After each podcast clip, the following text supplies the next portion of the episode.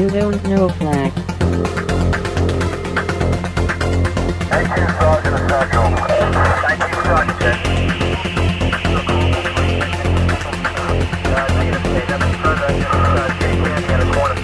You, don't know Flack.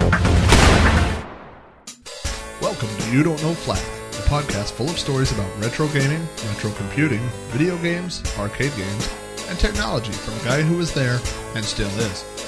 My name is Rob O'Hara, but for the next 30 minutes, you can call me Flack. Episode 189 Joysticks. Greetings and salutations, listeners, and welcome to another episode of You Don't Know Flack. Today is September 12th, and I am your host, Rob Flack O'Hara. On today's episode of You Don't Know Flack, we will be talking about joysticks.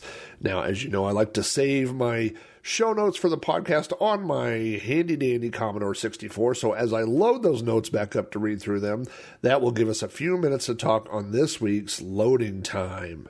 Loading time. Loading time. Loading time. Welcome back to You Don't Know Flack. You may have noticed that this week's show is a couple of days late. We have had some drama in our neighborhood. As you know, I live in Oklahoma, and in the middle of my neighborhood is a working oil pump, which is, uh, when we looked at this house, my only question was, is it going to be loud? I can barely see it from my house. You have to stand in the exact right spot and look in between uh, a couple down a couple of streets, um, and it's not loud. You can't hear it at all. Uh, but I never asked if it was safe, and apparently, uh, oil pumps produce some sort of gas which has to be pumped out away from the oil pump. It is routed underground in my neighborhood, and apparently that exhaust pipe sprung a leak and was leaking gas into a house that's uh, across the street or diagonal from me. And so those people called the gas company, said they smelled gas, and a gas truck arrived on my street. I live on a dead end, so there's not a lot of traffic that comes uh, goes back and forth in front of my house. But this gas company truck showed up and then a second truck and by the time I went outside looked there were about eight white trucks and two fire trucks investigating the gas leak. I suppose if it was that dangerous they would have told us to to leave to get out of our house or something but uh, uh, they didn't do that. We uh, uh, stuck around. In fact, we did the typical Oklahoma thing when there's a, a tornado. When there's a, a tornado, my wife we'll go clean out in the garage and make sure we can get into the storm shelter and she will be watching the news and i get a beer and go outside and, and stand there and watch the tornado and you can look up and down my street and uh, every other guy standing at the end of his driveway watching for a tornado so uh, when i went outside to go see what was going on with the gas leak my neighbor was standing outside and he gave me the the skinny of what was going on and we stood out there and watched them uh, they uh, I guess, dug up uh, whatever the, the problem was and were working on fixing it. But what I didn't realize was that they had shut off the power to the street and then turned it back on. So when I came inside, I noticed my power had been off and my computer was off. And then I realized that I'd had the this episode essentially of You Don't Know Flack open in my editor. Uh, and uh, when the power went off, I hadn't saved it, and I lost all my work, and part of it was corrupt, wouldn't even load back in one of the audio segments. So instead of trying to patch everything together and whatnot, I just decided to uh, go ahead and re record the episode this morning. So that's what we're doing today. Uh, but, uh, Yep, no, uh, no harm, no foul. The house didn't blow up. I never smelled any gas over this way, so I guess they got everything fixed. Uh, I did use that time earlier this week to record another episode of Sprite Castle Plays. So if you're a fan of Commodore 60 game, uh, Commodore 64 games and Sprite Castle, you might want to check that out. Those are on the Amigos Retro Gaming channel on YouTube. So you can go to YouTube forward slash Amigos Retro Gaming. And this week I played Law of the West, which is a classic Commodore 64 game. I mentioned online that Law of the West was released for the Commodore 64, the Apple II, and the NES, but I had forgotten a minor detail in that it was only released for the NES in Japan. And so the if you get the original Law of the West ROM for the NES, all the text that you select in the game, which is really a big part of the game, the majority of the game is all in Japanese. Now there are some uh, third party, I say third party, somebody made an English hack of the game, translated all the text. Uh, and so you can you can find that. I think you can either find that as a patch to apply to the original ROM, or you could probably just find a hacked version of the ROM if you want to try that out on the NES. But um, uh, of those three versions, you know, I don't. I always say this. I don't think I'm being partial, but the Commodore 64 does look. Uh, uh, better than the you know I, it's comparable to the Apple II, but Commodore has better color uh, than than the old Apple II.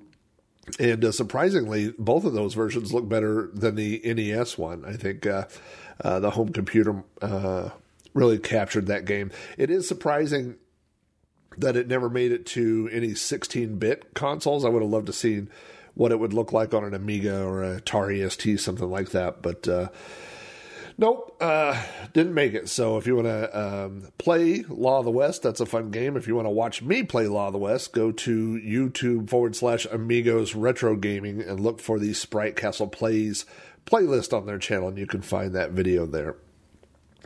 I got an email. No, I got a voicemail on the voicemail podcast hotline, which is 405 486 YDKF. I love getting voicemails from listeners, and I got one this week from listener Ryan, who had some questions about the Mist. Now, the Mist is an FPGA computer.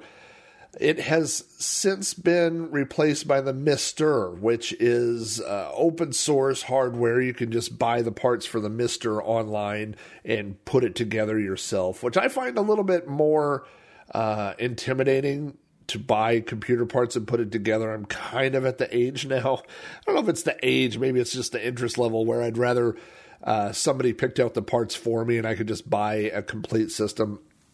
And there are a few places like that for the Mister uh, online, but a lot of them are overseas, so you have to, you know, and you know see the currency exchange and and deal with overseas shipping and stuff. So, uh, but anyway, uh, Ryan's question to me was uh, he found a mist for sale locally on his Facebook marketplace, which coincidentally is my same local Facebook marketplace. Uh, so I had not seen this, but there is uh, another local person who was selling a mist. So a lot of uh, cool retro people, I guess, in Oklahoma City. So Ryan's question to me was if he wanted to, the easiest way to get into retro computing emulation, I suppose. I'm not. I don't want to get into. The, I don't want to go down the rabbit hole of whether the FPGA is emulation, simulation, whatever you want to say. Um, but you know, is the Mist a good purchase? And the the Mist that uh, is for sale in my local marketplace was about two hundred and ten dollars. So I did send Ryan a response, but I thought it was an interesting topic to bring up. Um, you know, the the Raspberry Pi is pretty good when it comes to retro emulation. I have been playing Commodore 64 ever since um, listener uh, Dave Zilli turned me on to the uh, bare metal C64 or BMC64. I've been using that quite a bit lately, and uh, so the Raspberry Pi does pretty good job on uh, you know even 16-bit uh, computers, you know. So and the Raspberry Pi is so cheap, right? Like I, I know that they get advertised as thirty five dollars. Thirty five dollars doesn't come with a SD card, a power adapter, uh, a case. So if you if you buy a package that has those things on Amazon, it's closer to about seventy dollars. But um, you know, so a Raspberry Pi would be about a third of the price of a Mist. Now the Mist, uh, again, this one for $210. I mean, the Mist is an incredible machine. You know, if you're not familiar with FPGA, it uses cores that get flashed into a, a, programmable chip. So it's more than software emulation. It's really hardware emulation, and it's a uh, does really fantastic. Uh, whatever you want to call it, representation of that original hardware. It's also very quick, and once you get it set up, it's very easy. You know, if you want to switch between, I have mine each different system on different SD cards, so it's almost like floppy disks.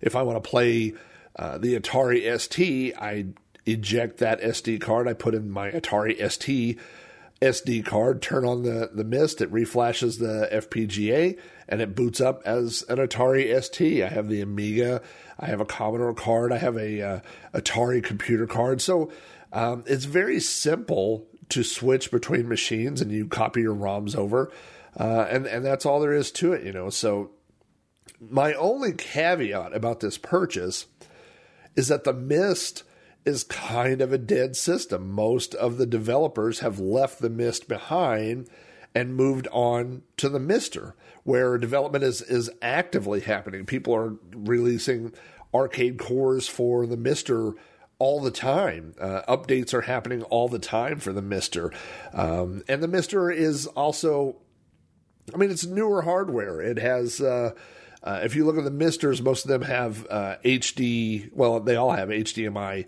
output versus my mist which only has vga output you know? So so there are some advantages to the mister um, not just hardware wise and it also has the ability to have a lot more ram uh, which i don't know is it, it's not going to be used for a lot of 8-bit or 16-bit computer systems but i know that one of the things that gets touted is that it can emulate uh, or play neo geo roms natively because you can put so much ram on them so uh, I mean, the Mister is obviously the future as compared to Mist, and there are other FPGA products uh, out there. I know um, the Amigos have talked about the Unamiga, uh, and and that is being expanded to do more than than just run Amiga cores. So there's a lot of things out there, but. Uh, I don't know. You know? If you have advice, you know, my advice really was if if you're happy with what the Mist does, uh, you could save yourself some overseas shipping and it wouldn't be a bad investment, you know. But you're buying into a, a dead ecosystem, right? Like nobody is developing Mist stuff. Nobody's improving that stuff anymore. If you want to be on, uh, you know, the current generation, then you got to go with a Mister, which is you know going to be a hundred to one hundred and fifty dollars more than that two hundred dollar investment. So I don't know. Uh, if you have feedback, I'd love to hear what you have to to say. If you were giving someone advice on getting into the easiest way to get into uh, emulating or simulating retro computers. Would you tell them to uh, pick up a Raspberry Pi? Would you tell them to buy this Mist for $200 to go with a Mister, uh, which would be more updated, or some other solution? So if you have feedback on that, be sure and send it my way. Uh, I saw a post this week on Facebook from Scott Lambert. Now, Scott Lambert is one of my Patreon supporters, and he also happens to be the owner of the Underground Retrocade in Chicago. Now, I have not been to the Underground Retrocade. I went to the Galloping Ghost, and I haven't been to I haven't been to Chicago in like gosh five or six years. So it's been a long time uh, since I've been up that way. So when I go up there, I'm definitely going to go check out the Underground Retrocade. But uh, Scott had a, a, post on Facebook, and it was a little bothersome, I guess uh, is a good way to say it. It said uh, that uh, his arcade was completely empty. He says empty at 8 p.m. on a Friday night. Uh, and, um, you know, he basically says this is because of COVID. And then he added, if any of you out there want arcades to exist when COVID is over, you need to get out there and spin like it, or all that will be left is playing MAME on your couch and hoping you know someone with a couple of games in their basement. Operators have done their part, working longer hours for a lot less money to make sure the environment is safe. The time to act is now. Support your local arcade. Wow. You know, um, obviously, COVID is a thing. We're all trying to figure out how to cope with COVID. A lot of us have been cooped up in our houses for months.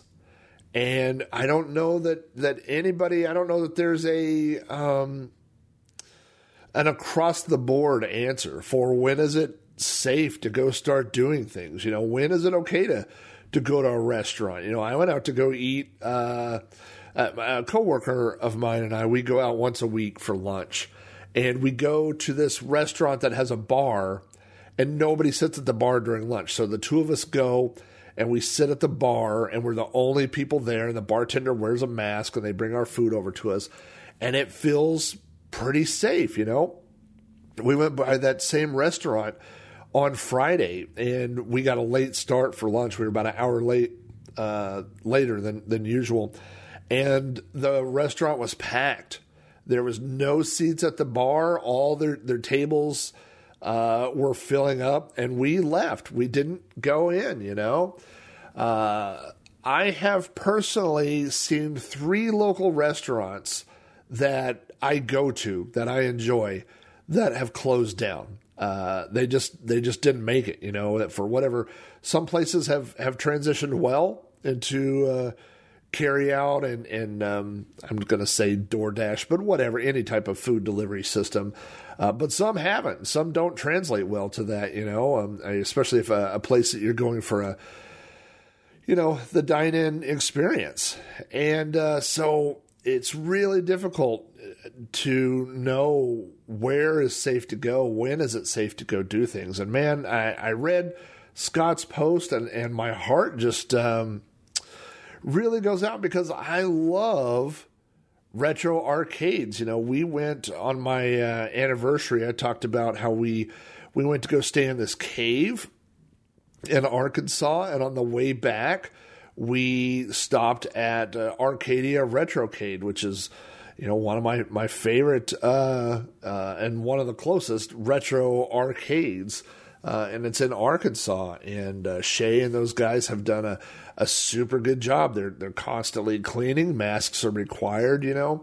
Um, so I know not everybody uh, feels comfortable going out right now and going to an arcade or things like that, but uh, man, I just know that that uh, some of these places are hurting, especially you know places like arcades that require um, people to come in. You know, I mean, you got to have people coming in through the door and paying that admission fee. So, uh, if um, you know you feel safe going to a, a, local arcade or something like that, I would encourage you to do that. Um, or you know, just find a if they have a donation thing, or, or you know, I mean, if you these types of places, if you go once a month or, or twice a month, if you donate just that much, you know, admission fee to those people, it's it's uh, you know, it's not the same for them as having as many people there, but uh, you know, you may be keeping the doors open. You may be keeping an industry from going away. So I don't know what the right answer is, but I definitely uh, feel for those guys. So I wanted to throw that out there.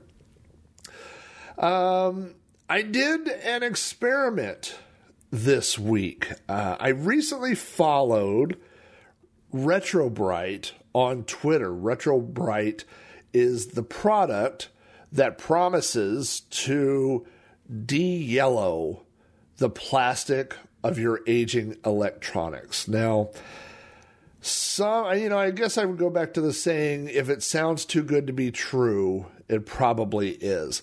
Um, I will say off the right off the bat, RetroBrite does work. If you take RetroBrite, which is this chemical uh, compound, and you put it on, and I'm talking, I'm sure you're familiar with. Actually, when I was a, a younger, when um, you know, as a, a, Star Wars collector, we called this Kenner Yellow. Like all these stormtrooper figures and old X-wing fighters and things that used to be white plastic that are now this weird kind of off-white yellowy color. We called that Kenner Yellow. And uh, old computers, you know, from the, you know, the 1980s, let's say, that are made from plastic. They have these plastic cases, and they have done the same thing. And I'm, I'm sure you've seen them. Uh, the old Commodore 64, like the C64C, that was that white color, the Amigas, um, you know, all these different computers like that. I have a, a, a Macintosh, an SE30, and it was discolored, you know. And um, so RetroBrite promises that if you I keep saying promise like some guy promised me, and just this is what they advertise, is that if you put RetroBrite on these cases, you then enclose it to keep it from evaporating. So you put plastic or something and put it out in the sun and leave it for X amount of time. That it will whiten those cases. Uh, it will de yellow the color on those cases. And it does work. I think what it does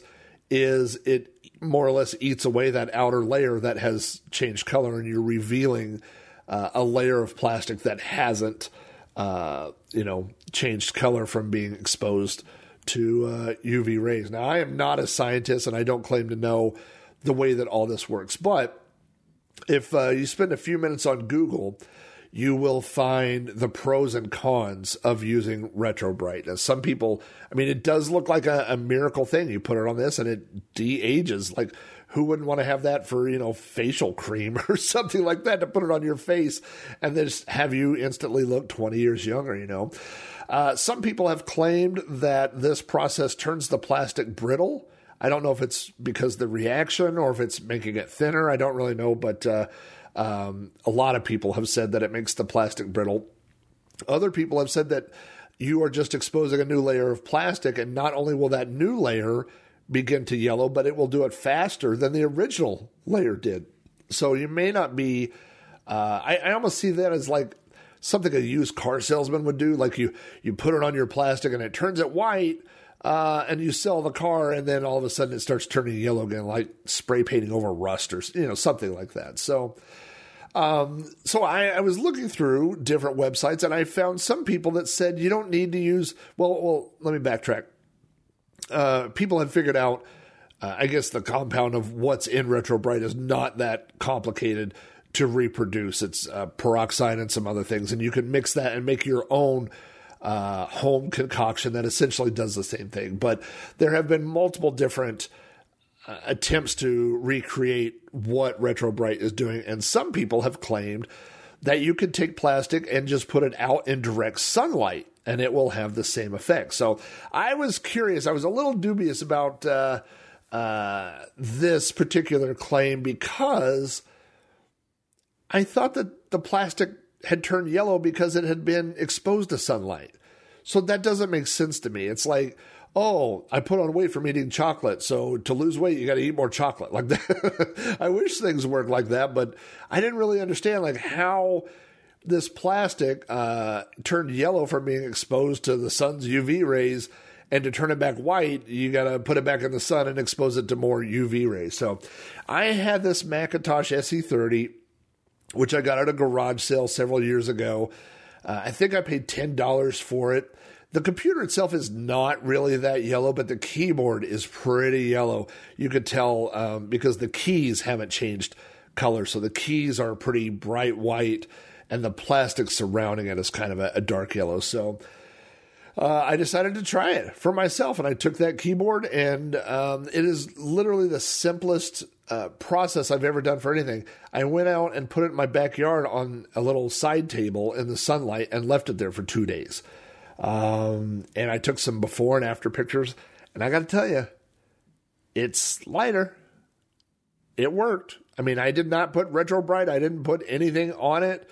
I left it, literally just left it out in the sunlight, and after two days there is a noticeable difference. Um, the the white is is almost the same color as the keys.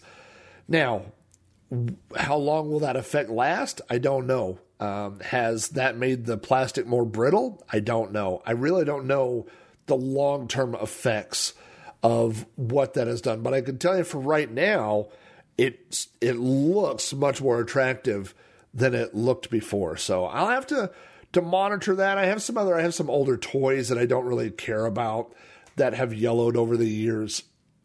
And so I may try to do some other RetroBrite uh, experiments, either with direct sunlight or actually using. I have I have a uh, container of RetroBrite here that I, I got uh, off of Twitter uh, in a, in a giveaway. So I've been wanting to try that on some toys. So I don't know. I, am looking forward to, to doing that and doing some more experiments. I, again, I don't know what the long term effects on these things are, so I will just have to to watch that and see. Uh, other than all of that, I also spent a significant amount of time uh, this week untangling joysticks. this is a podcast. This episode is all about joysticks, and I have all my old joysticks stored out in this uh, plastic, uh, you know, like a series of drawers. I kind of have them sorted and kind of not. And so I, I, went through a lot of them this week and I had to untangle all these uh, joystick cables. And so I had some people come over and help me untangle those joysticks. Uh, John Schaller came over, Eric Strianisi, Matt Nicholson, Dave Zilli, Steve Rasmussen, Patrick Markey, Garrett Allier, Rick Reynolds, Scott Lambert, Jake Nonamaker, and Cobra Kai all came over and gave me a hand.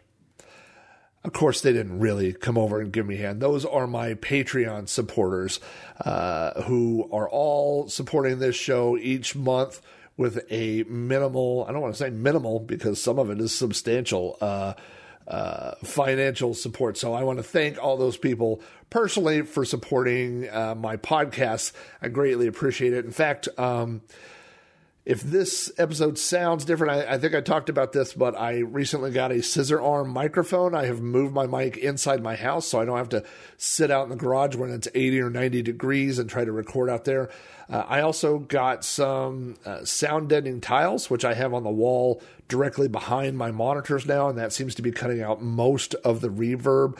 And so things have not sounded this good in a long time. So that is uh, a direct response from last month's Patreon support. So thank you guys for supporting the show. If you want to support Patreon or support me on Patreon, don't support Patreon. Support me on Patreon. Don't Patreon the Patreon. they already got. They're already getting money. They get. They get some money from me. Uh, but if you want to support my podcast, go to uh, Patreon.com forward slash Rob O'Hara.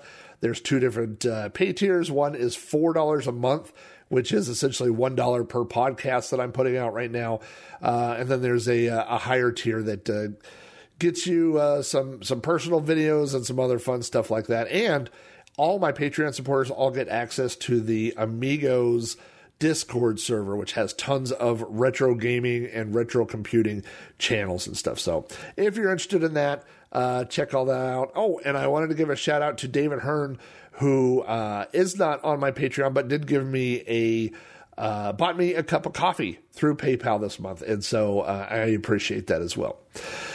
I have spent so much time talking during loading time that I didn't even notice. Uh, the whole episode has loaded and it has been sitting here. I don't know if you know how fast Commodore's 1541 disk drive is. it is known for its speedy load time. So the episode is sitting here ready for me. So uh, let me just close this out by saying. If you have feedback about this episode or any episode of my shows, you can email me directly at robohara at robohara.com. Join the conversation on Facebook at facebook.com forward slash Robcast. Follow me on Twitter at Commodore or leave me a message on my podcast hotline, which is 405 486 YDKF. Now let's get started talking about joysticks.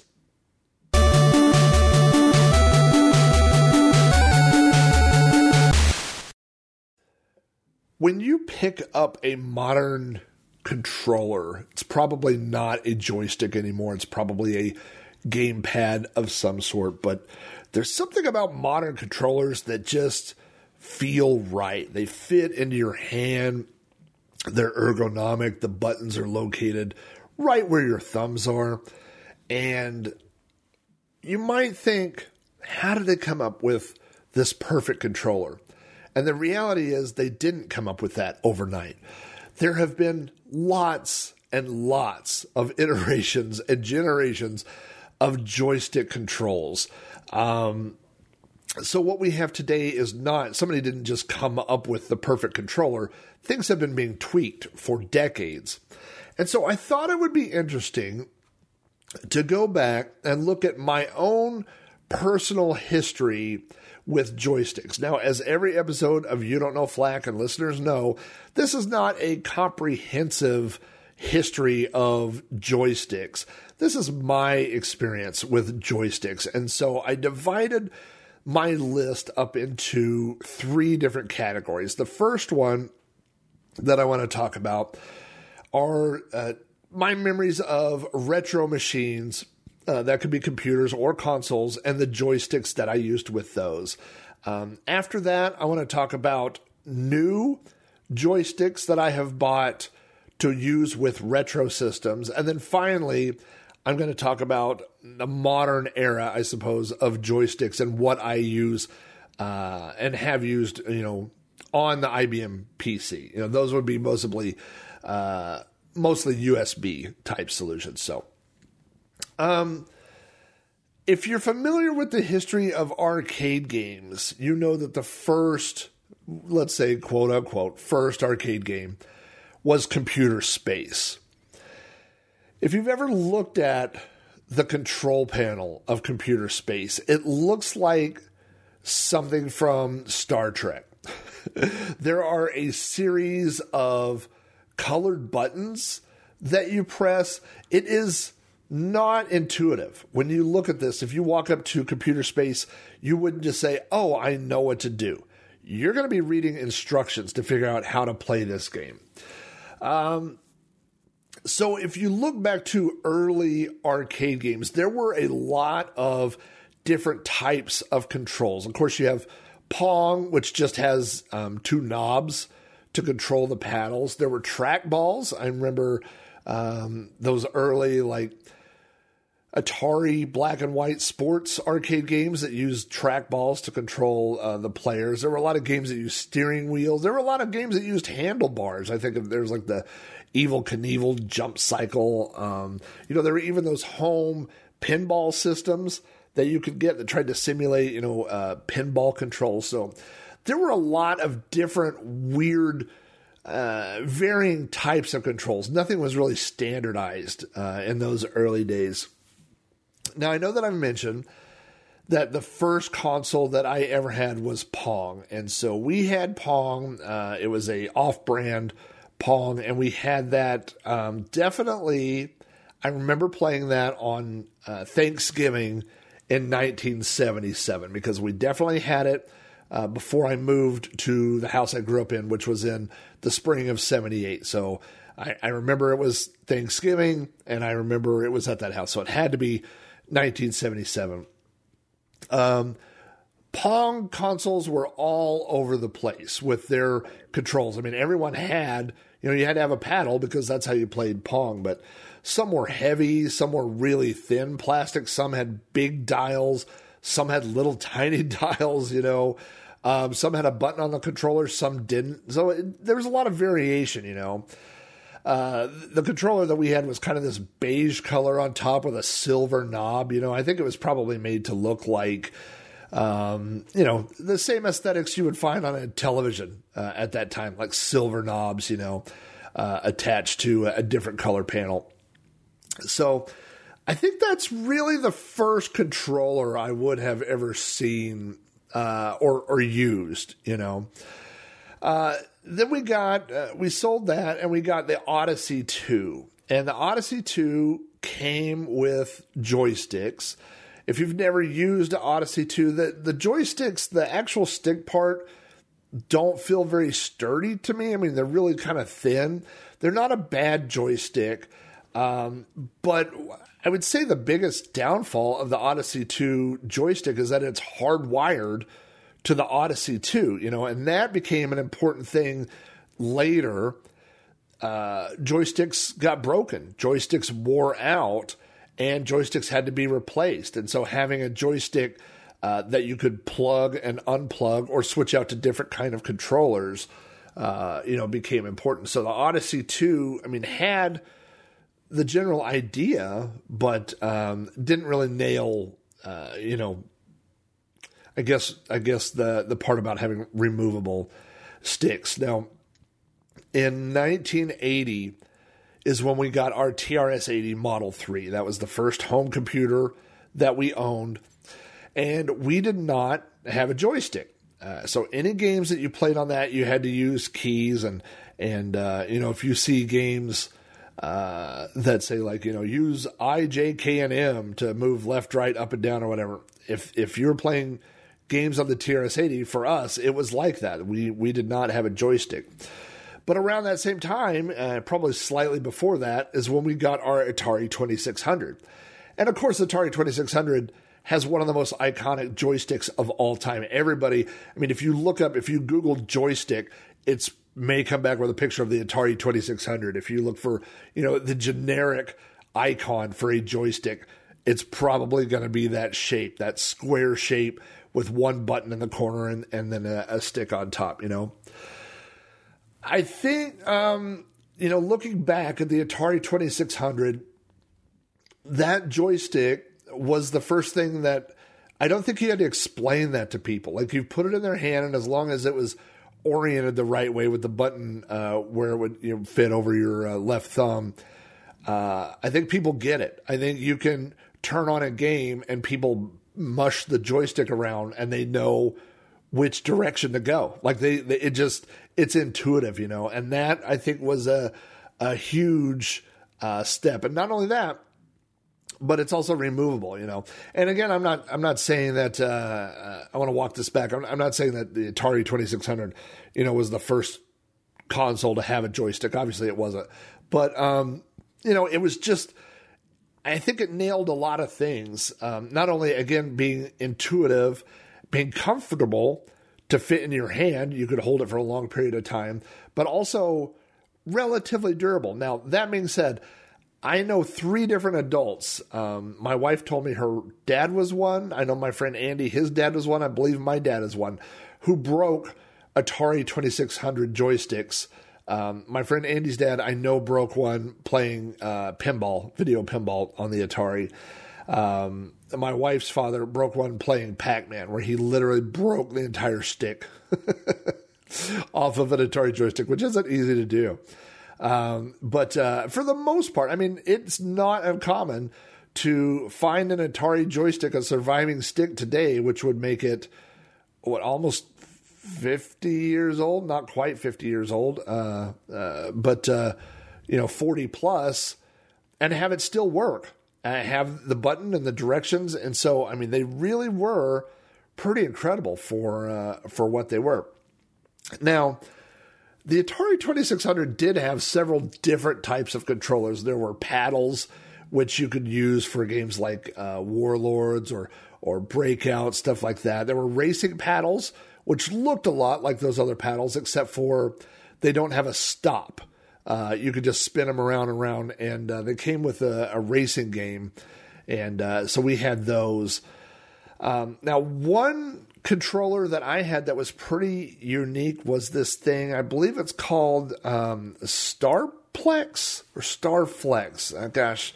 Um, but essentially, if you look at this thing, it looks like an Atari, uh, like an asteroids control panel. Um, it has uh, buttons for left and right. It has buttons for up and down. I believe it actually says uh, uh, thrust. So it, it, it looks like uh, I'm going to look this up real quick here. Um, Starplex. Gosh, I, I knew I'd get close. Um, and, and what's funny is I literally, I mean, I have it uh, on the other side of the room. I couldn't stop and go over there. Um, but uh, yeah, so left and right buttons. Uh, there is the uh, down button, and then the down button also says uh, HS, which is hyperspace, right? So uh, definitely designed to play asteroids with. It does say video game controller, and then the overlay is this weird kind of almost fake wood, uh, you know, kind of look, I guess. And um, uh, and then there's the fire button. So all the buttons are white except for the fire button, which is red. I think that my uncle bought this controller and then got rid of his Atari, and we got this from him. So I think it might have been a hand me down, but I but we had it pretty early on. Obviously, it wasn't great for every game, but it was you know it was cool for asteroids. Uh, it was good for space invaders, uh, any type of, of vertical shooting kind of thing like uh, Demon Attack or uh, Mega Mania, any of those type of games, it worked really good on. So uh, I definitely got uh, some use out of this controller. There is a um, an auto fire switch that you can switch, and that is controlled by a single AA battery inside the unit. So if you ever run across one of these and the uh, uh, rapid fire doesn't work, you may need to pop the back of it open and replace the uh, AA battery. But uh, yeah, so that was one unique controller that I had for the Atari 2600. I definitely um, remember that and still have that. There was a uh, also a track and field controller that you see sometimes, which only has left and right and fire. It doesn't have up and down, so it works good for uh, Space Invaders and stuff, but but not uh, or you know Demon Attack games where you only have to go left and right uh, and fire, but there is no up and down controls on that. I don't uh, have one of those, but I, I have seen them. Um, I would say within a year or two of us having the Atari 2600 is when we got our Apple II, uh, maybe three years later. Um, when we originally got our Apple II, it did not have a joystick, and I don't even remember if it had a place to plug in a joystick. It certainly didn't have uh, an external joystick port. But to me, as a kid, that was the difference between video game consoles and computers. Computers had some great games, a lot of great games, uh, and, and they had graphics that were way better than the Atari 2600. But, you know, in the early days, they didn't have joysticks. I didn't have a joystick when we first got our Apple. And so that was kind of the difference. When you looked at the two systems, Atari had joysticks, our TRS 80 didn't have joysticks. So it was a computer, you know, it had keys instead of a joystick. That was that was the interface. Now, we did get an a uh, joystick for our Apple II pretty early on. I have mistakenly thought this was a Archer brand joystick. It was not. I did some googling, and this joystick was made by TG Products. I would love to own one of these, but I only found uh, one for sale, and it was seventy five dollars. So not going to happen. The uh, first of all, let me describe this joystick. It was essentially a heavy. I would say it's a metal box uh, some combination of metal and plastic. It's kind of uh, the cream, same color of, a, of an Apple II. On the left hand side, there are two buttons that are both red that don't feel like joystick buttons. They don't look like joystick buttons. They look like buttons that would be on some piece of machinery in a factory that you would press it and it would launch a missile or something. They don't feel like joystick buttons necessarily. You could see, you could feel the spring squeak when you press these in. Um, Apple joysticks were analog; they were not digital. And in fact, uh, a lot of uh, early uh, computer joysticks were analog, and so there were little sliders on the top of the joystick for the trim uh, because they had. Um, is this right? But pentameters uh, I don't know if I'm saying that right, but inside. And so you would have to uh, adjust these little sliders to get the joystick just to zero out. So you might have to be a little high, a little low, whatever. But you would slide these little things until the, uh, um, you know, until your guy zeroed out, and then you could could play the game. But um, the end, the, the cable of this joystick, well, first of all, it, it, wasn't a cable like you would think of on the Atari 2600 or something. It wasn't a joystick cable. It was like a flat ribbon cable that came out the back of this, which kind of adds to this aesthetic of this is a computer, this is fragile, this is not a, you know, video game controller. I know lots of people that threw their Atari 2600 controllers and nothing happened. This was not, you didn't want to throw this thing. First of all, it might break the wall if you hit the wall with it or something. Um, but it was attached to the computer with this delicate ribbon, and at the end of the ribbon was, um, you know, a a almost looks like a chip, like an adapter with a bunch of legs that had to fit into a socket and be held that way, you know.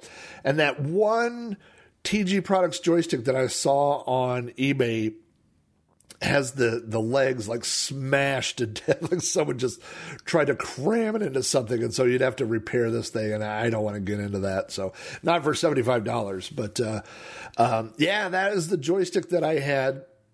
We went to the um, National uh, Computer Museum in Albuquerque many years ago when I was visiting there and they have all these old pieces of technology and they have that joystick. it's like behind glass. There's nothing stranger than going into an old computer or old video game machine uh, museum and seeing something behind glass and saying, uh, well, on one hand, you could say, I used to have one of those. And on the other hand, you could say, I have one of those right now. like I still have that. It's on my desk. Uh, it's just a strange feeling. But anyway, uh, that was, that was our Apple II joystick. Now we only had the Apple for. I mean, we we had it for for several years, but about a year after we had it, my dad got an IBM PC Junior, and so uh, I I have said this many times how how fortunate we were that many many homes did not have a single home computer in the early 80s and we had two we had the apple ii the franklin ace 1000 which was the apple ii compatible and um, the ibm pc junior and we had a joystick for that that i call the Kraft style joystick if you've ever seen a Kraft joystick uh, they're they're kind of square, but the sides are angled. If you see one, you immediately recognize that shape. Uh, and the IBM, they came in a box that said IBM PC Junior, and they were white, and they had two buttons on the left hand side. They were both these small square buttons, but the way that you held the joystick, uh, button one would be your thumb, and it was black, and then button two you would hit. It was just over the ridge and it was red, and you would hit that with your index finger. So, um, most early joysticks, most early systems, I mean, IBM, Apple, um, many of those had two buttons, uh, which is going to be a big thorn in my side here very shortly. I'll be talking about, but um, a friend of mine had a Tandy computer, and he had the exact same joystick, except for it was slightly different color to match uh, the Tandy computer. And on the front of ours, there was a, a label that said IBM PC joystick or something like that. And his said Tandy. So they had actually made uh, a different label to go on the front of those. But I, I definitely remember having those. Now, the downside to that joystick is that not a lot of games supported a joystick. I mean, a lot of the early games in those days, it was kind of the um, chicken or the egg syndrome. Like, would you make a game to support a joystick if not enough people own joysticks? You know, and so the games that did support joysticks were either or. You could play with a keyboard or um, with a joystick. So I definitely remember there was a long time where we had a joystick, but most of the games that we owned did not use one we had um, the PC Junior when it came out, and we had the Apple II for several years, and then we get to 1985. And 1985 was the year that I had already um, played on a Commodore 64. My neighbors across the street had one. My friend Andy had one, and then I met Jeff in seventh grade, and uh, he had a Commodore in his room. And so I knew that I needed a Commodore 64 computer. And so I did get my Commodore 64 in 1985. Now, one of the first differences that you'll notice about the Commodore 64 is that it has two joystick ports. I don't know anybody during those early days that had two joysticks on their IBM or two joysticks uh, on their Apple. I, it was basically unheard of. I'm not saying it can't be done, but nobody did it. Uh, you know, those games were mostly one person type games, or if it was two player, it was you versus uh, the computer, or if it was a two player game, one person used the keyboard, the other person used a joystick. And that's just kind of how it was. So the Commodore 64 really introduced, at least to me, that concept of having two joysticks on a computer. Again, every video game console had been doing it for years. Atari and ColecoVision and Intellivision and, and even Pong, you know, all these things had two joysticks where you would sit down and play against a friend, but computers just hadn't been that way, you know. So the Commodore had uh, those two ports, and if you look at a joystick port on a Commodore 64, you will see that it looks exactly like an Atari joystick port. It is a DB9 port. There are nine pins. Um, the original Commodore joystick, if you've ever seen one, the shape is so identical to an Atari 2600 joystick that Commodore got sued and had to change the shape of their joystick. It looked exactly like an Atari joystick, except for the top piece of plastic, uh, not the stick, but just the top half of the bottom base was white. Other than that, uh, I mean, if you drew a silhouette, you would be hard pressed to tell the difference between that and an Atari 2600 joystick. And so Uh, after they got sued, they changed the joystick shape to this really weird monstrosity. it's kind of a rectangular. It's like a rectangle, and there's one button at the top that's kind of oval shaped. It's a really goofy thing. Uh, I never had one of those because I had an Atari 2600, and so you know, as a kid, doesn't take you long to realize this fits into that, and so I started my Commodore with two Atari joysticks, and a lot of people did that. It was not uncommon, especially in the early days, to see Atari joysticks hooked up to uh, the Commodore 64. I do remember having a gem stick, which looked very, very similar to the Atari 2600 joystick, except for the button, instead of being concave like an Atari joystick, it was convex, I guess. It was kind of round on top and it was yellow. So if you saw one of those, it was easy to spot because it had a yellow fire button, but but otherwise they were shaped like the Atari uh, joystick, and I had one of those.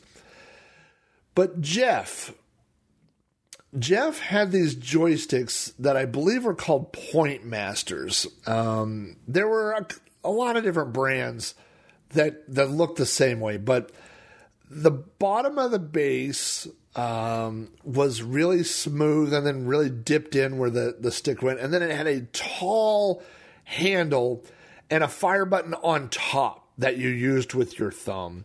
Uh, a lot of these joysticks he had had suction cups on the bottom, which was funny because neither one of us had a desk that you could put a joystick on with suction cups. I guess, I mean, that was kind of a fad and it lasted for a long time, but you know, I, I, guess the idea is that you would put the joystick on your desk with suction cups, and then it was like an arcade game that you could play. But uh, it, it, just doesn't seem like it worked very well. And, and obviously, if you pick up those controllers today, the plastic on the suction cup is like all hard and weird. Uh, they don't work. Um, he also had uh, a Star Master, which looked a lot like the Point Master, but the base was a little wider and it had a thumb button on the left hand side. So you could either use it like a, a conventional joystick and, and with two hands and and press the fire button with your left thumb, or you could use the button on the top of the joystick. I don't know. They were all kind of weird. Uh, I never really liked uh, using those kind of joysticks. My first favorite joystick that I ever owned from the Commodore 64 is the Kraft Stick. Now, the Kraft Stick, I talked about how the PC Junior and uh, um, Tandy and, and those some of those systems had a Kraft joystick. This is not exactly shaped like that. It's it's similar. Uh, it's much lighter. It's very light. It feels very hollow inside, uh, and there's only one button. I had one, and it was the same color as the Commodore 64, that beige, uh, you know, brownish color that the the original beige box uh, Commodore was um, on the bottom, there's a switch that switches it from four way to eight way. So there were some games like eh, Donkey Kong and things like that that were kind of made difficult with that eight way stick. So you could switch it um, to a four way, but I loved that joystick. Also, for some reason, I had a really long cable. I don't know why. Um, but it was a longer cable than a lot of uh, other joysticks. And I loved that joystick. I still have two of those joysticks. I think one of them's busted, and one of these days I may try and take it apart and, and uh, see if it can be repaired. But um, that was my first favorite joystick. I loved that joystick, and that was my favorite joystick of all time until Jeff got an Epyx 500 XJ joystick. Now, if you're not familiar with the greatest joystick of all time, let me explain it to you. Uh, they are black with um, a, a, sticker on the top that has black and red lines, and then the actual joystick part is red. Uh, it is designed to be held sideways in your hand. So if you hold your hand out, it cradles the joystick and it is ergonomically designed. It's curved on the bottom and uh, the the fire button is almost on the bottom where your index finger rests underneath uh, this controller. He actually even got these for his Nintendo. They had an NES version of this that I believe had two buttons there instead of one button. But Jeff was the first person I knew that had the uh, Epyx joystick, and after that, uh, man, I love those. So I didn't have one for a long time. I still had my Kraft joystick, but I did eventually get some uh, Epyx joysticks. You know, I, I, think I put this in my notes later, but I might as well um, talk about this. I was on Digital Press, the old forum I used to go to many years ago. Uh, and this was probably in the mid 2000s, and I saw someone selling four Kraft joysticks, new in the box, and four Epyx 500 XJ joysticks, new in the box. I don't remember what they were asking. I want to say it was $10, but I bought them all. I said, give them all to me. And I figured it would be a lifetime supply of joysticks. Now, the one downside of that was that the Kraft joysticks were not the same as the Kraft joystick that I had as a kid. Uh, the molding is the same, but instead of beige like my Commodore one, they're black. And instead of the black fire button like that was on mine, it has a red fire button. So the color scheme is the same as an Atari joystick. But the real problem with them is that they're only a four way joystick. They don't go in eight directions. And so it, it's um, uh, kind of difficult to play some games with them. So I, I, think they're cool and I like them, but I don't use them that much. However, the uh, Epyx, as I'll talk about later, I still use uh, to this date. By the way, um, I bought a uh, an arcade game one time from an auction, and when I got it home, it wouldn't move one direction. And this was very, very early. This is one of the first games I bought, and I didn't know anything about uh, uh, repairing them. And so Jeff came over, and we flipped open the control panel, and it was missing uh, one of the micro switches. And I didn't know where to get a micro switch back then. And um, Jeff said he knew something that had one. He brought over one of his old Epyx joysticks and we unscrewed it and opened it up. And there are literally micro switches inside that. And we pulled it out and put it into my um, championship Street Fighter game, attached it to the button, and it worked great. And so, um, so there literally are, um, you know what? I'm, uh, not that this is a interactive show, but right here next to me is my Epyx 500J uh, joystick, which is hooked to my PC, and we will be talking about that later in the show. But uh, these things have have stood the test of time. Again, uh, you know, some of this stuff is 35 years old, and those things still work great. So, um, those those would be my two favorite uh, Commodore joysticks: the Kraft joystick and the uh, Epyx. Now, um, when we start getting into consoles of that era, um, the NES, for example, I didn't use a third party NES controller. I just use the standard uh, rectangular controller that came with it. You know, it just kind of worked. Um, you know, especially on things like Super Mario Brothers, where you had to hold down one button to run fast and then tap the other button to jump. Uh, you know, the layout just kind of worked for that. Now, I did have a uh, NES Advantage, which was the big giant joystick thing that also um, plugged into the NES, and it made some like arcade style games. Like I want to say, like playing Tetris, you might uh, enjoy that, or playing certain arcade games. Uh, you know, Rampage, and uh, just off the top of my head, feel kind of better with a, a, joystick like that. But uh, a lot of games weren't really designed with that in mind, and it's hard to do quick movements. You know, it can't be as quick as when you're just tapping um, the little Nintendo D-pad, which they copyrighted and was a problem for other video game systems for many years to come uh, was that Nintendo had patented their um, the design of their D-pad, and um, so yeah, we'll, we'll uh, also be talking about that. I had a Super Nintendo, but I just used the default controllers on that, um, and then I had a PlayStation. Now.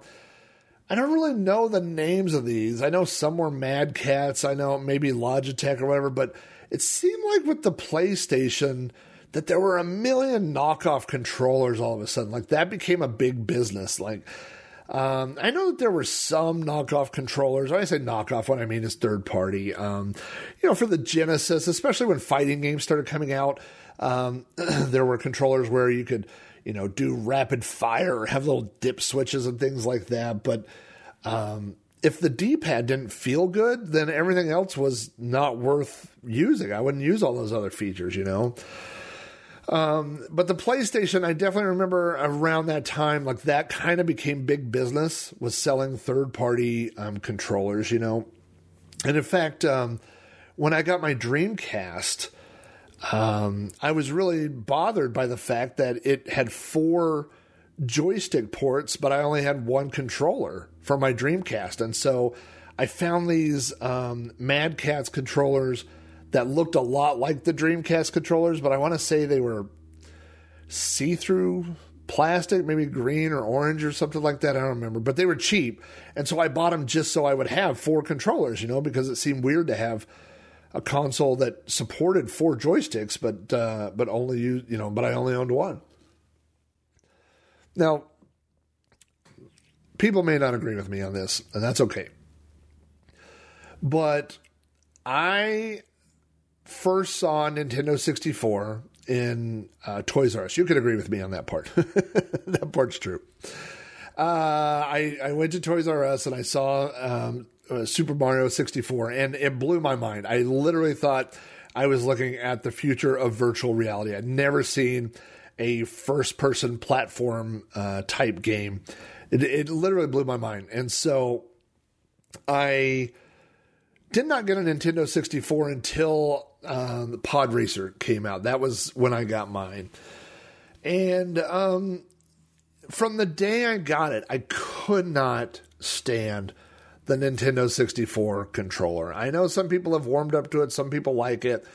I never found a comfortable way to hold that thing. If you held it um, with your hands on the outside, I couldn't reach the Z button. If I put my hand, my hands just didn't fit and didn't bend the right way to put it on the inside of the little thing. It never made sense. It it did not physically make sense in my hands. And I did not play my Nintendo 64. And there were a handful of games I tried to play. That is a system that I bought and that literally collected dust because of the controller. That is, um, and that's the truth.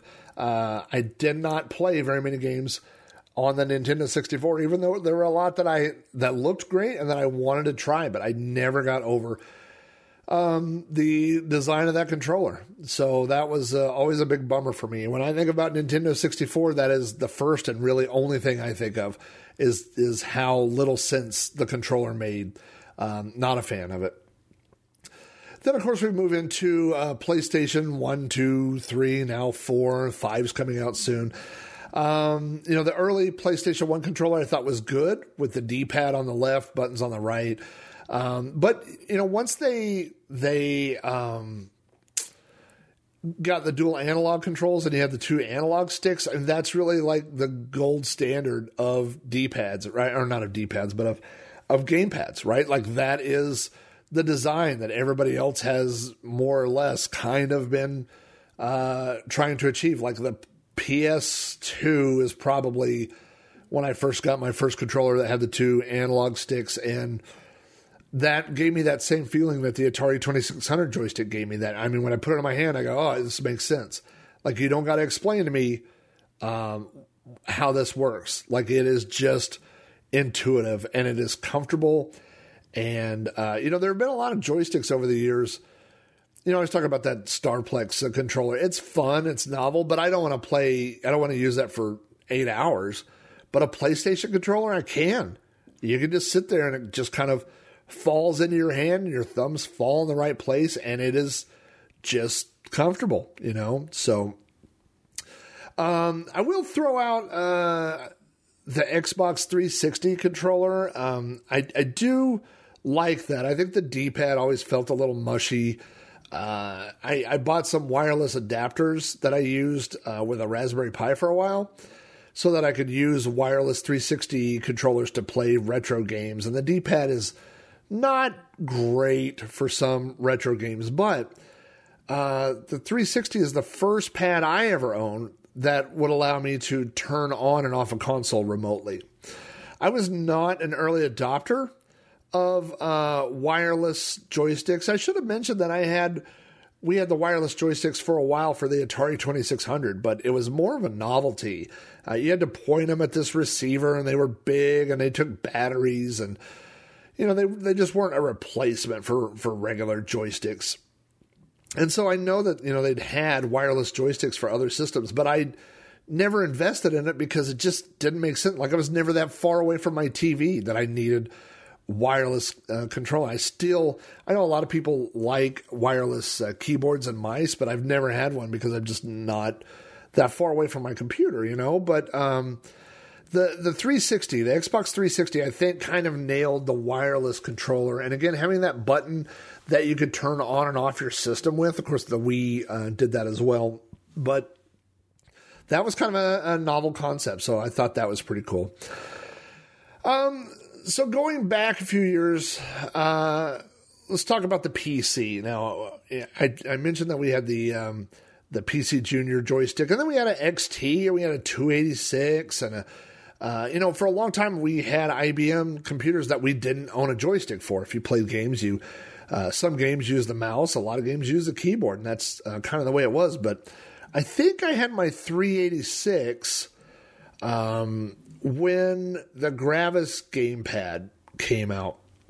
Now, the Gravis gamepad, uh, the original, is uh, white. It has a D pad on the left and has four buttons uh, that are different colors on the right. The original Gravis gamepad has a 15 pin uh, plug. Now, those, in the early days of PCs, you had to buy a card that would support a joystick. There was no place on the back of uh, a typical PC where you would plug a joystick. Um, but sound cards started including that 15 pin adapter or that uh, plug because it could also be used for MIDI. So they were advertised as a MIDI slash joystick port, and that is what the Gravis gamepad used was this 15 pin port. Uh, the D pad is um, not cut out like an NES D pad where it only show, looks like a cross. It is a circle, and then the part where the D pad is is raised. And right in the middle of that little plus is a little threaded uh, place where you can screw in a mini joystick adapter. Now, the mini joystick adapter did not work well. I mean, it was not comfortable to use. It didn't make a lot of sense. And in retrospect, I have read that it was only included to try and get around, which it did, um, Nintendo's patent for the D pad, right? So all these other systems, if you think about like, you know, the Sega Genesis or um, different types of controllers that use a D pad, they were all slightly different uh, because they didn't want to infringe on uh, Nintendo's patent. And so I believe that's how the Gravis gamepad got around that was by including that little screw in thing and of course changing the shape slightly of uh, of the D-pad. Now, uh, one thing is if you ever look at a Gravis gamepad, the original, it's not symmetrical, uh, and that's not something that a lot of people notice. But uh, it the circle, like on the left that holds the joystick, and on the right that holds the button, uh, are not uh, they're not aligned in the middle. It's not like a Nintendo. Uh, what do they call that? A dog bone controller. The circle on the left is lower. The one on the right is higher. Uh, one interesting thing about uh, the Gravis gamepad is that uh, there was a switch and you could flip it 180 degrees. So you could rotate it and use it the other way. Now, uh, the D-pad would be on the right and the buttons would be on the left. That's a feature that got dropped along the way. I do know that there were some. Uh, I have seen a few games that would allow you to rotate the Atari joystick 90 degrees to the right so that the button would be on the other side. But pretty much, uh, I guess left-handed gamers just learn to use a joystick the way the rest of us righties use it. Um, you know. But uh, I thought that was a that was an interesting uh, feature was that you could flip it uh, 180 degrees and, and use it, uh, you know, the other, you know, basically swapping your hands. Uh, the Gravis gamepad came with the one of the early Commander Keen games, and I always thought it was interesting that it was a four button joystick and that the Commander Keen game did not use four buttons. But later I read um, that they did they changed out the game to a different they included a different commander keen game that actually did use all four buttons so uh, i must have not been the only person that uh, that thought the same thing but uh, the Gravis gamepad uh, for the PC, man, that really was a game changer. That kind of turned it into a gaming machine. I remember games like um, Jazz the Jackrabbit, um, when Mortal Kombat came out, like all these games, all of a sudden you weren't trying to play them with a keyboard anymore. You could actually play it with a joystick, and it started uh, to really feel like PCs would compete uh, again with uh, home consoles. So that's enough about retro joysticks. The next little section here, and it's not as long as that one, are new controllers that I have bought for old systems. And the first one on my list here, uh, there's only three different areas that I put on this, but the first one uh, that I wanted to talk about was the Messiah. Messiah was a video game company that was going to release, did release a Nintendo clone console. If you've ever seen pictures of the Messiah NEX, it is a really slick and aerodynamic looking Nintendo compatible console. And this was, I believe, uh, 2004, maybe 2005. Um, so this was advertised as you know this was at a time when retro gaming was just uh, I mean, people have been collecting games, right? But uh, it was starting to get big business. Like people were saying, "Well, I don't, I don't have an old NES, but I want to get one again. You know, I want to get something that's uh, that I'm not going to have to blow into the cartridges or or change out the pins. You know, I'm just I want to buy a new a new retro console, if that makes sense. And so um, the Messiah, uh, not the Messiah, but Messiah, the company, came out with the uh, Nintendo uh, NEX or Generation NEX is what it was called. Now, around that same time, they also, uh, or shortly before that, they released two different sets of wireless controllers. One was for the NES and one was for the Super Nintendo. They are shaped similar to Super Nintendo controllers. Uh, they're they're kind of round on the ends. They have the buttons. Uh, the buttons are not laid out exactly. They're kind of at an angle instead of uh, uh the way the originals were. The biggest difference is the D pad is not there. It is not a D pad. It is a little round. It's almost like a it's like a joystick that's, that only sticks up like a fraction of an inch that uh, has a round thing on the end that your thumb rests into. So it moves around. You move it with your thumb like a joystick, and it takes a little getting used to. I'm not gonna lie, it's not uh, it's not like the original D pads. Um, but these were wireless, and so that was the big selling point. Uh, and you could get the again the NES edition or the NES controllers uh, or the uh, Super Nintendo ones. Now, I believe if you just bought the original controller, it did not come with the RF receiver that was needed to use these joysticks, but they did have a limited edition which came with two of the joysticks. It came with the receivers and it came packed in a metal lunchbox uh, which was also very retro. And so I bought the Super Nintendo one. I have those, I still have them. Uh, they're numbered. I have uh, number 21 out of 5,000. They sold 5,000 of these, or they made 5,000 of these. I don't know if they sold 5,000. Um, they got mixed reviews. They work well. Uh, it's just that they're not that same original um, D-pad shape, you know. So if that's if you're looking to replace a classic controller, it's a little bit different. Um, they also plan to release uh, updated Atari controllers and updated Sega Genesis controllers. Unfortunately, they released the Generation NEX, and the Generation NEX was not met well.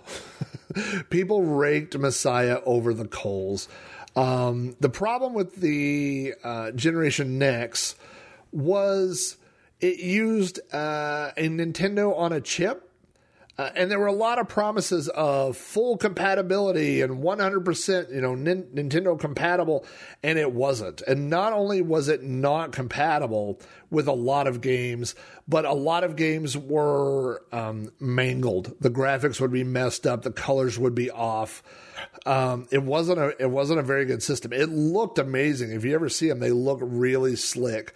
Um, but the processor that was running those games did not work very well, and they received a lot of backlash from the retro community, and I believe that's what did the company in, and they did not release um, the Atari or Genesis controllers. Now, I will tell you, I um, I don't remember if I ordered these or if I bought them from them in person, but I remember seeing the Messiah. Uh, it, it was a couple and uh, I don't know if they were husband and wife or boyfriend and girlfriend. I don't really know, but I know they were a couple. And I remember uh, meeting them and talking to them, and they were super nice and they were super. Um, I don't think they were out for a money grab. I think they were really wanting to do something cool for uh, the retro community. And I think maybe they didn't know the compatibility of the chip they were getting. Uh, I mean, I, I, remember it was being made in China and they had gone over to go see it being made and stuff. And so they may not have got what they thought they were getting. I don't really know the full story, but I do know that um, people were not happy with it. And that was pretty much the end of uh, Messiah, the company. But I do still have those controllers and uh, they were pretty cool. The second controller I put on this list is the Mad Catz RetroCon controller. This was a controller that was released for the PlayStation 2. If you look at it, uh, it's shaped like an NES controller. It's that same rectangular shape. It's slightly bigger, but not much. Uh, and I believe there was a blue one and maybe a gray one. I think they came in a couple different colors. Um, but they have all the controls that are required for a PlayStation 2. They have dual analog sticks, they have a D pad, they have all the buttons, they have the shoulder buttons, start, select, everything you need for PlayStation games, but in the form factor, more or less, of a original Nintendo controller. Now, I, when these came out, was right when I was getting into big time getting into emulation on uh, the PC and also MAME. Uh, and I was really struggling with how did I want to play uh, these games on the PC? And this thing seemed like the perfect solution. So around that same time, I also bought this um, goofy little adapter that I still have, and it is a PlayStation 2 USB adapter. It's kind of shaped, it's blue, and it's almost shaped like a triangle because you can plug in, it supports two uh, PlayStation controllers. And so, um, uh, you can plug those uh, into the adapter, and then the adapter is USB, and Windows recognizes them as a controller. And so I used those controllers for a long time uh, for playing games uh, on my PC, for playing. Um, oh, and MAME and Commodore and you know other kinds of computer games. I, eventually I, I, moved on to other things, but they were a really cool controller. And, and I've uh, actually, while doing research for this episode, I went through. I have a, a giant tub uh, it's actually three drawers full of joysticks. And I ran across this controller and I got really nostalgic and I may bring that joystick back in the house and start using it again. Um, but uh, those were kind of cool. The other thing that I wanted to talk about was uh, Wii controllers. And so if you had a Nintendo Wii, um, first of all, the Nintendo Wii controller, the first time that you held one, wasn't that a strange experience? Like you just kind of point at the screen or you kind of wave it around and it does stuff. And it was very, very strange, you know. Uh, the first time I saw a Wii was at the mall. We were going through the mall and Nintendo had set up this giant thing in the middle of the mall. And they probably had 20 or 30 Nintendo Wii kiosks. And um, Mason was, oh, I don't know. Let's see. Um, five, six, something like that, uh, when the Wii came out. And uh, man, I they gave him a controller, and he just figured it out. I mean, it just made sense. You know, it's another one of those moments where um, you know you're never gonna it's never gonna replace a traditional type controller, but for what it was, it was it was very interesting. Um, but that's not what I'm going to talk about. What I want to talk about is the closet. And if you had a Wii, you probably had this closet. Uh, I don't know what started it. Um, part of it would be Guitar Hero guitars. So, you know, we got Guitar Hero and we got these plastic guitars, and the Wii remote would slide into that, and you could play Guitar Hero uh, on that. At some point, I got DJ Hero, which also had a um, a fake plastic turntable that you use to play, and then of course when you got um, DJ Hero Two, you had to have two controllers for two players. So I got two of those controllers. And then Big Lots and probably Dollar General or maybe Dollar Tree started selling accessories for the Wii. Um, Wii Sports, which was the pack in game, had tennis. And at the store, they had plastic tennis rackets that you could put uh, the Wii controller in. Now, do you need these? Do they add any functionality whatsoever? No. Uh, you can play Wii tennis just fine with a Wii mote, but uh, uh, boy, if you put it inside this tennis racket, I guess that would be something. And so we got four Wii tennis rackets, which went in the closet. And then we got four Wii golf clubs that were the same thing, that were these little plastic golf clubs that you put the Wii mote in. And then we got steering wheels that you put the Wii mote in and, and it acted like a steering wheel. And we got Wii ping pong paddles and we got multiple Wii guns. We had a Wii rifle and we had a Wii uh, pistol, we had a Wii crossbow, and um, I remember I had some adapters that made the Wii uh, controller look like a PlayStation controller. We had a Wii uh, fake sword. We had Wii lightsabers. Uh, and then the closet was full, and then nobody wanted to play Wii. so I don't know that I've ever owned a game system before or since where I had more controller accessories. And you know what else? Um, uh, of course, uh, by its design, the Wiimote is uh, uh, wireless, but then it also uses batteries, right? And I bought all these chargers uh, where you would you would take off the back of the Wiimote and then put it like a, a different back on it that held a battery pack, and then it would come with these USB chargers. So when you were done playing Wii, you plugged in the Wiimote and it would recharge it instead of using AA. And then, of course, the charger things would wear out and then they wouldn't work and you'd have to. So now I have like five Wiimotes and none of them have backs on them. so I don't know. Uh, I think the Wii is definitely the, the console that I had more uh, remote accessories to go with uh, those controllers than anything else. So let's move on to uh, USB controllers and things. I have a drawer right next to my PC tower. It's literally right here that um, has all these joysticks that I'm about to talk about in uh, this drawer. Well, not all of them because some of them are hooked up to my computer right now, but I have a drawer uh, just for joysticks. Now, the first modern USB joystick that I got uh, for my computer was a Super Nintendo clone made by RetroLink. It is a USB controller uh, that looks almost identical to a Super Nintendo gamepad. Uh, and it feels like a Super Nintendo gamepad. It, it's really good. And so when I first uh, got back into playing games on the PC, uh, that was uh, the first gamepad that I had. And I, I really enjoyed that. Um, the only reason why I got away from that is because I found it hard to play games that I grew up playing with a different controller with a gamepad. In other words, when I'm playing Atari games, I really like to have an Atari joystick. Or when I play Commodore games, I like to have the joystick that I grew up playing with on the Commodore. And that's, to me, that adds to the authenticity of the experience. I don't, um, uh, I remember that they, what was that, uh, Retron? You remember that? They had the Retron uh, console, and one of the selling points was that it, you could use uh, Atari joysticks or Nintendo or Super Nintendo or Sega Genesis or whatever, and you could play any game with any joystick. But I don't want to do that. I don't want to play Sega Genesis games with a Super Nintendo controller. I don't want to play Atari games with a Sega Genesis controller. I want to use the right joystick, you know.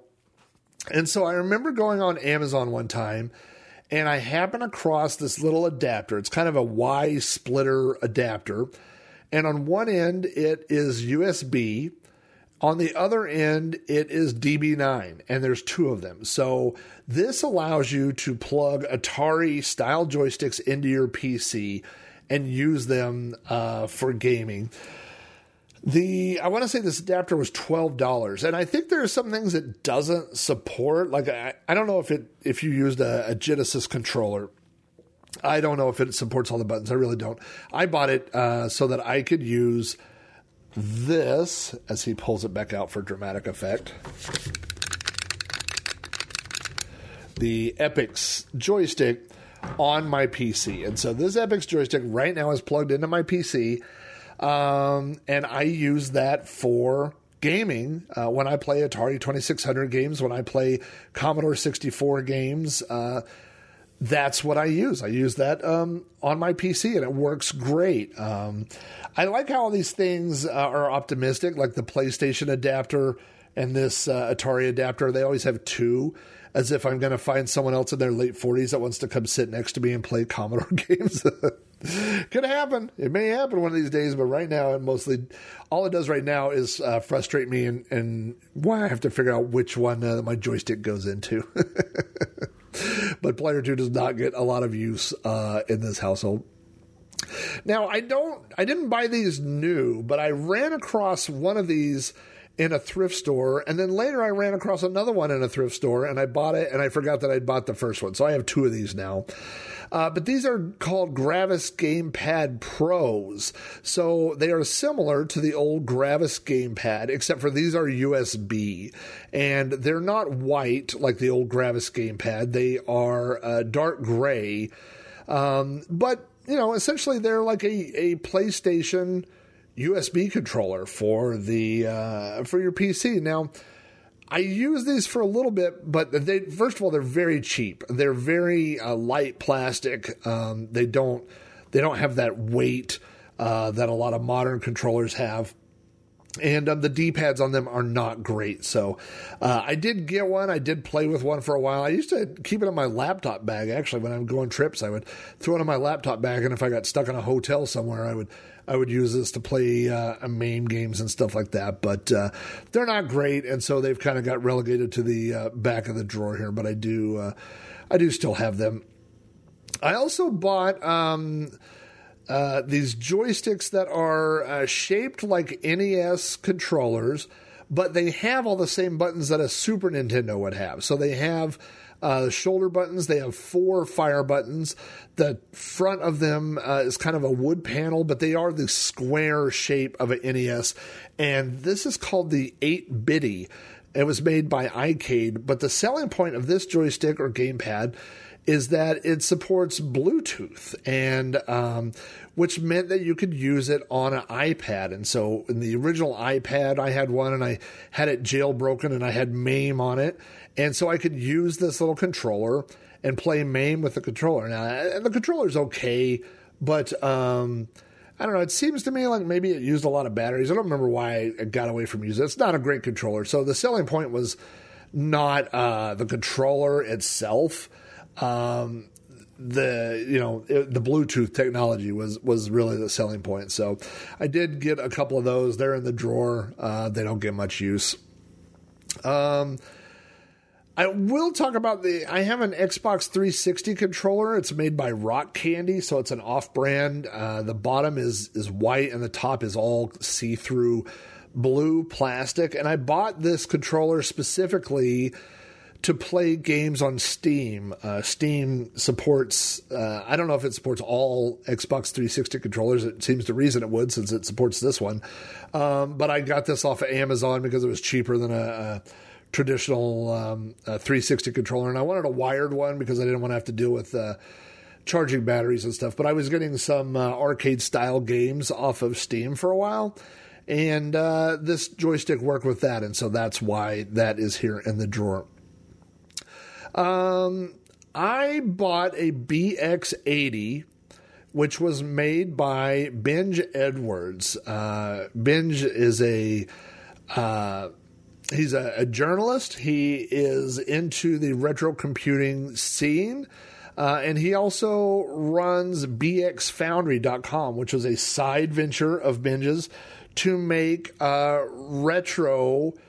Uh, Basically, I guess I would call them arcade style uh, controllers for retro gaming systems. And so um, he has them available in different colors and different button configurations. So there's a Super Nintendo one, there's a uh, ones for all different retro computers and some retro uh, gaming consoles. And the BX80 is specifically designed for the Atari 2600. It is black. Um, I should say that he uses all authentic uh, arcade parts. Uh, this thing is uh, in a box that's heavy enough, really, to stay in place. Uh, so you can put it on your desk and play. And there's a fire button, a single fire button on either side of this controller. So for if you're lefty or righty, uh, you can use it. The one that I ordered came with a five and a half foot cord, uh, which is long enough, and I have plugged this in using that USB adapter that I talked about. Uh, and I have used it for uh, uh, playing Commodore games and, and Atari games. Mostly what I bought it for was for my physical Commodore 64. The only regret that I have, first of all, I, uh, I should say that these are expensive, uh, but they're expensive for a reason. They're very well built. They are uh, made by hand. They use authentic arcade parts inside. I think they're Sanwa. Um, I could be wrong on that, but uh, joysticks and buttons. I mean, so this is really like the best joystick you're ever going to buy. Uh, I mean, that's my opinion. But I mean, this is like a heavy duty. If you wanted to buy one joystick to use forever, um, I have two regrets about my purchase, and it has nothing really to do with the joystick itself. It's it's on bad decisions on my part. Uh, the first regret I have, well, one thing that I, I this isn't a regret, uh, possibly this is a wish or whatever, but I wish that it had been available in the Commodore 64 color scheme uh, instead of matching the uh, Atari 2600. So it is black and red. And that works fine. There are plenty of black and red joysticks for the Commodore, but I kind of wish it was that Commodore uh, beige color um, with uh, uh, buttons, you know, to go with that color scheme. But that's very, very minor, um, you know, nitpick or whatever. The real regret that I have is that um, for a while, Benj was offering a Super Nintendo version of his joystick, and all of his joysticks can be ordered either with the authentic uh, control, like so you could get it with a Super Nintendo control in the end, or he would have put a USB control on the end. I'm kind of talking in past tense because I don't think he's currently making these joysticks anymore. And if you see one of these pop up on eBay, they go for a pretty penny. Um, definitely going to pay more than a hundred. Uh, some of them sell for closer to 200. So um, they're they're not cheap. But the um, I think I, I, really should have bought a Super Nintendo one because you get all the extra buttons, and I could have got it with a USB controller, so I could have used it on my computer. So I kind of wish I had bought that, and now they're not available. So uh, I keep my eye out every now and then, but but this this is definitely a, a joystick that um, you know, like I said, this is like a lifetime investment. You buy this thing, and you could probably use this thing for the rest of your life. Um, the last joystick that I wanted to talk about is this Namco arcade joystick that I got. Now, I found this at a thrift store. I'm looking here sideways, I'm looking at it. Um, it says Namco on it. It's a big uh, arcade style joystick. Um, the ball on top, it looks like an arcade uh, joystick with a ball on top, and the ball is yellow. Uh, and then on the right hand side, there are six buttons uh, which correspond to um, the four buttons on a PlayStation controller, and then uh, L2 and R2. Uh, and then across the top, there are the start and select buttons, and L1 and R1 are up there. Uh, when I bought this thing, I got this for $5 at a thrift store, and it looks like somebody had spilled a Coke inside it. And you know what?